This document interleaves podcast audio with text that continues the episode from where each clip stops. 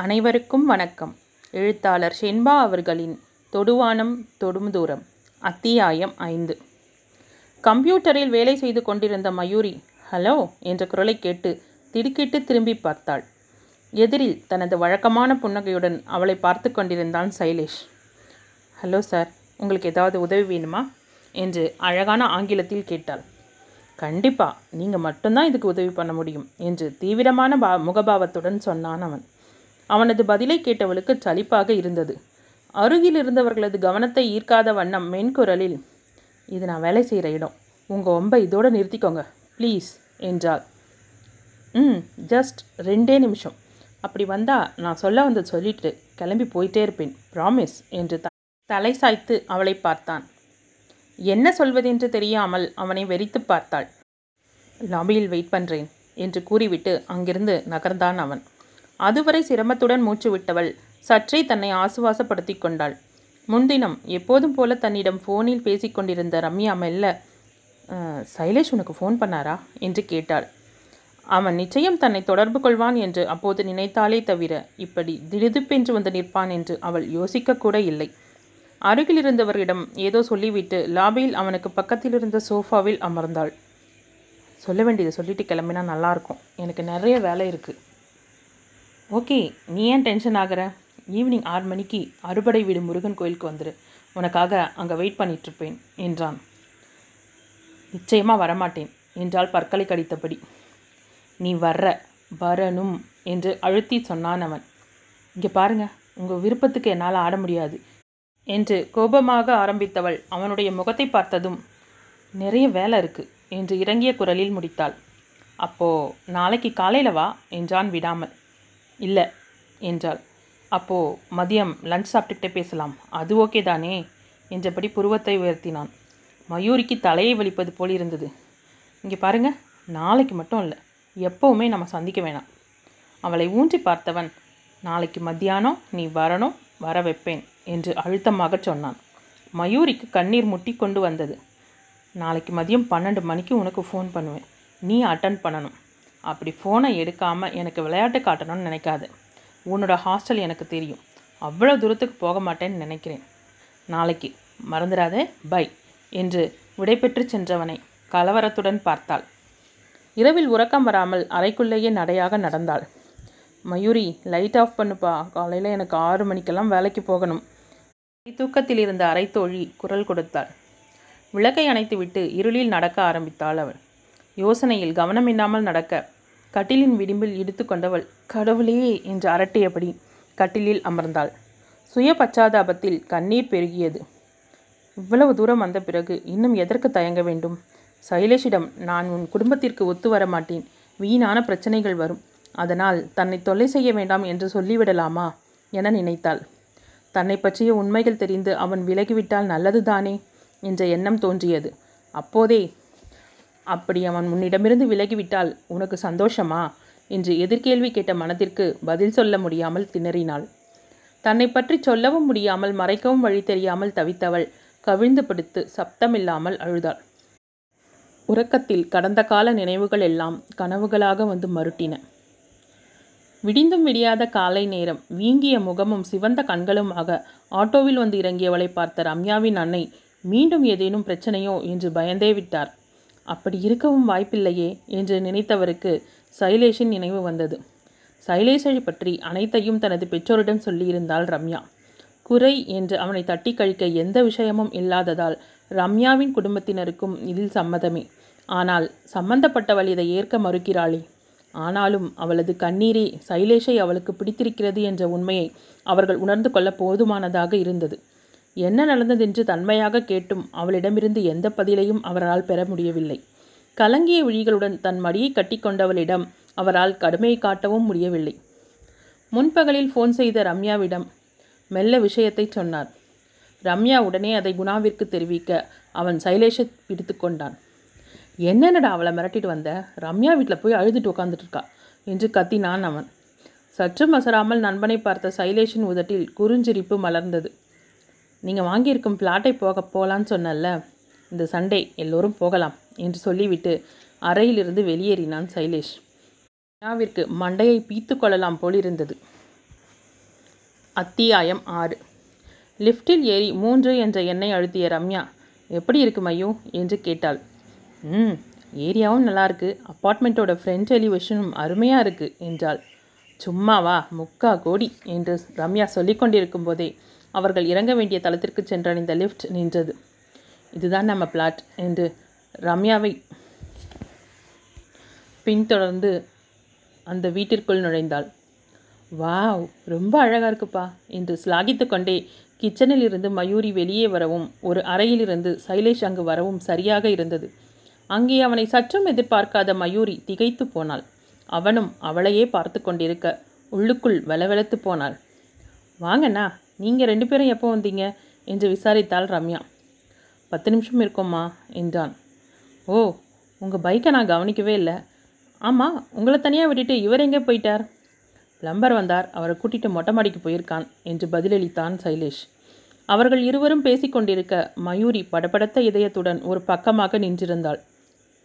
அப்படியா நீங்கள் இருங்க நானும் போய் பேசிட்டு வந்துடுறேன் என்று சொல்லிக்கொண்டே வேகமாக கதவை இழுத்து மூடிவிட்டு சென்றாள் அவள்.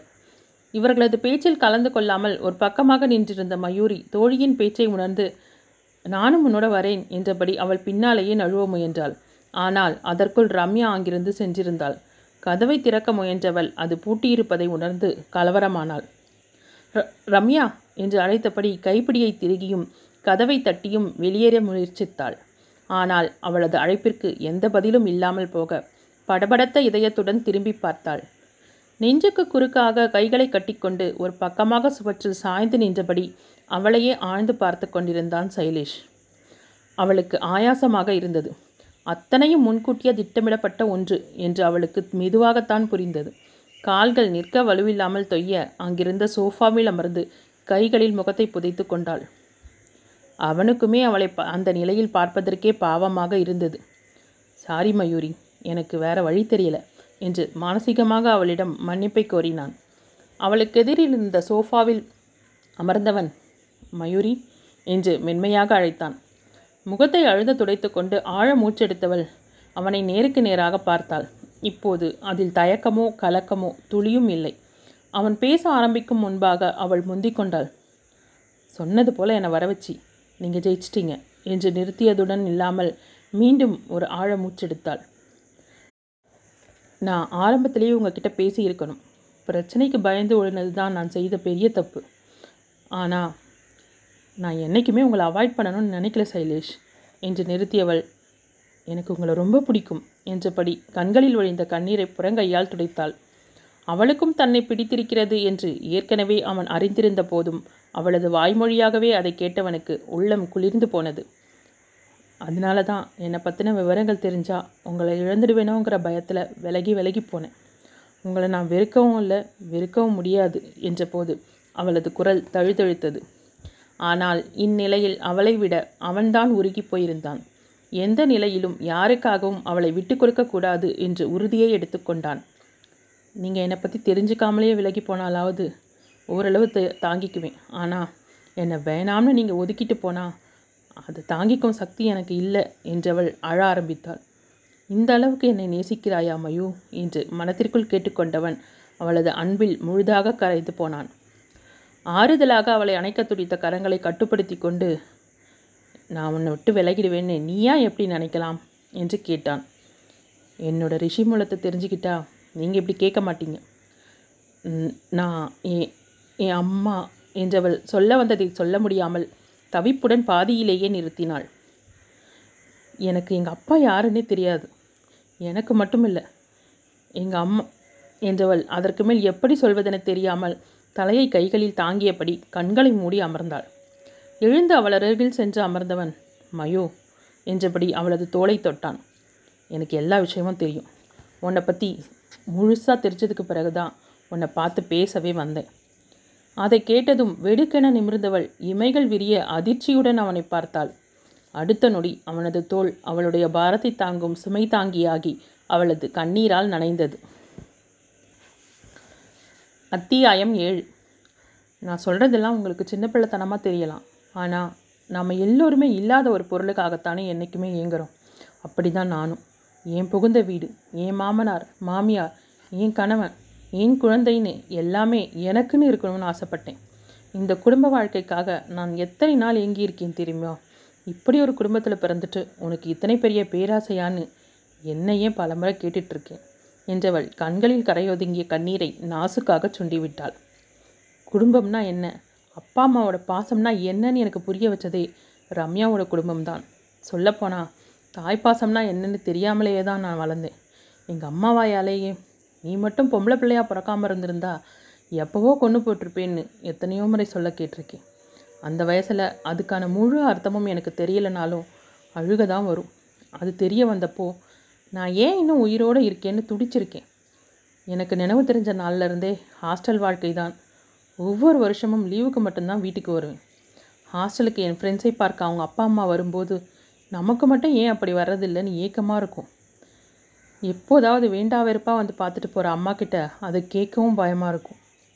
செல்லம்மா அக்காவோட குடும்பமே பரம்பரை பரம்பரையாக எங்கள் வீட்டில் தான் வேலை செஞ்சுட்டு இருந்தாங்க. அவங்களுக்கு கல்யாணமாகி ரொம்ப நாள் குழந்தை இல்லை. அதனால் என் மேலே ரொம்ப பாசமாக இருப்பாங்க. அவங்க எங்கள் வீட்டு பக்கத்துலேயே இருந்ததால் லீவுக்கு போகும்போதெல்லாம் அவங்க வீட்டில் தான் இருப்பேன். செல்லம்மா அக்கா என்னை அவங்க எங்கள் வீட்டுக்கு போகவே விட மாட்டாங்க.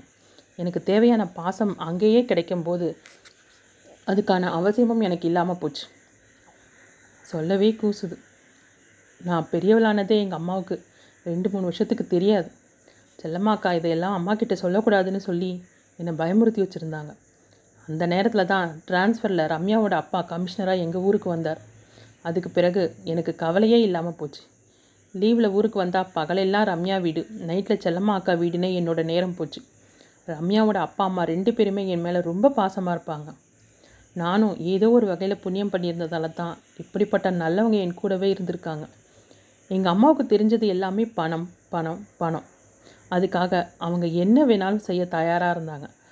பணத்துக்கு முன்னால் பெத்த பொண்ணு கூட அவங்களுக்கு ஒரு பொருளாக தான் தெரிஞ்சிருக்கு என்றவள் சற்று நேரம் எதுவுமே பேசாமல் அமைதியாக அமர்ந்திருந்தாள். அந்த நேரத்தில் அவளது உடல் நடுங்கியது. சைலேஷோ அவளது நிலையை ஜீரணிக்க முடியாமல் தடுமாறினான். ஒரு வழியாக தன்னை சமாளித்து கொண்டு நிமிர்ந்தவள். எப்படியோ விஷயத்தை தெரிஞ்சுக்கிட்ட செல்லம்மா அக்கா என்னை ரம்யாவோட அப்பா கிட்ட கூட்டிகிட்டு போய் விட்டுட்டாங்க.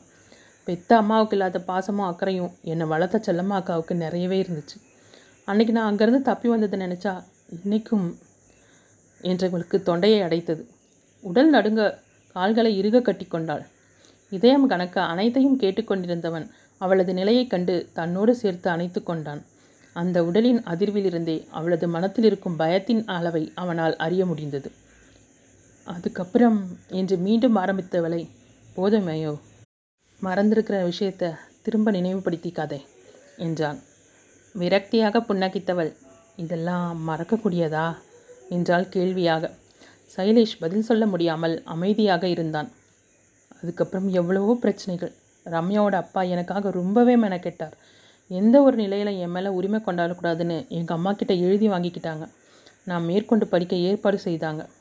இன்றைக்கி இந்த அளவுக்கு என்னால் சுயமாக வாழ முடியுதுன்னா அதுக்கு ரம்யாவோட நட்பும் அவளோட அப்பா அம்மாவோட அன்பும் மட்டும்தான் காரணம்.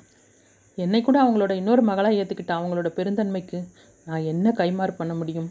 என்றாள். சற்று நேரத்திற்கு முன்பாக அத்தனை வேதனையை உள்ளடக்கியிருந்த அவளது முகம் அன்பையும் கண்களில் பரிவையும் குழைத்திருந்தது. எனக்கும் ஒரு குடும்பத்துக்குள்ளே வாழ சந்தர்ப்பம் கிடைக்கும்னு நான் நினைக்கவே இல்லை. என்றவளது குரல் நெகிழ்ந்திருந்தது. அவளது முகத்தையே இமைக்காமல் பார்த்தான். நான் உங்களை காதலிக்கிறேன். உங்கள் காதலையும் ஏற்றுக்கிட்டேன் ஆனால் இப்போதைக்கு அதை உங்ககிட்ட முழுமையாக வெளிப்படுத்த முடியாத நிலையில் இருக்கேன் என்றாள். சைலேஷ் கேள்வியுடன் அவளை பார்த்தான். எனக்கு உங்கள் அப்பா அம்மாவோட மனப்பூர்வமான சம்மதம் வேணும். அவங்க சம்மதம் இல்லாமல் நம்ம கல்யாணம் நடக்காது என்று தீர்மானமாக சொன்னாள். அவளை கூர்ந்து பார்த்தவன் திடீரென வாய் விட்டு நகைத்தான். அவனது சிரிப்பிற்கான காரணம் புரியாமல் தவிப்புடன் அவனை பார்த்தாள். நான் உன்னை லவ் பண்ணுறேன்னு தான் சொன்னேன். கல்யாணம் செஞ்சுக்கிறேன்னு எப்போ சொன்னேன்? என்று சொல்லிவிட்டு மீண்டும் சிரித்தவனை அமைதியாக பார்த்தாள். என் சைலேஷை பற்றி எனக்கு தெரியும். அவரோட காதல் பொய்யாகவே இருக்க முடியாது.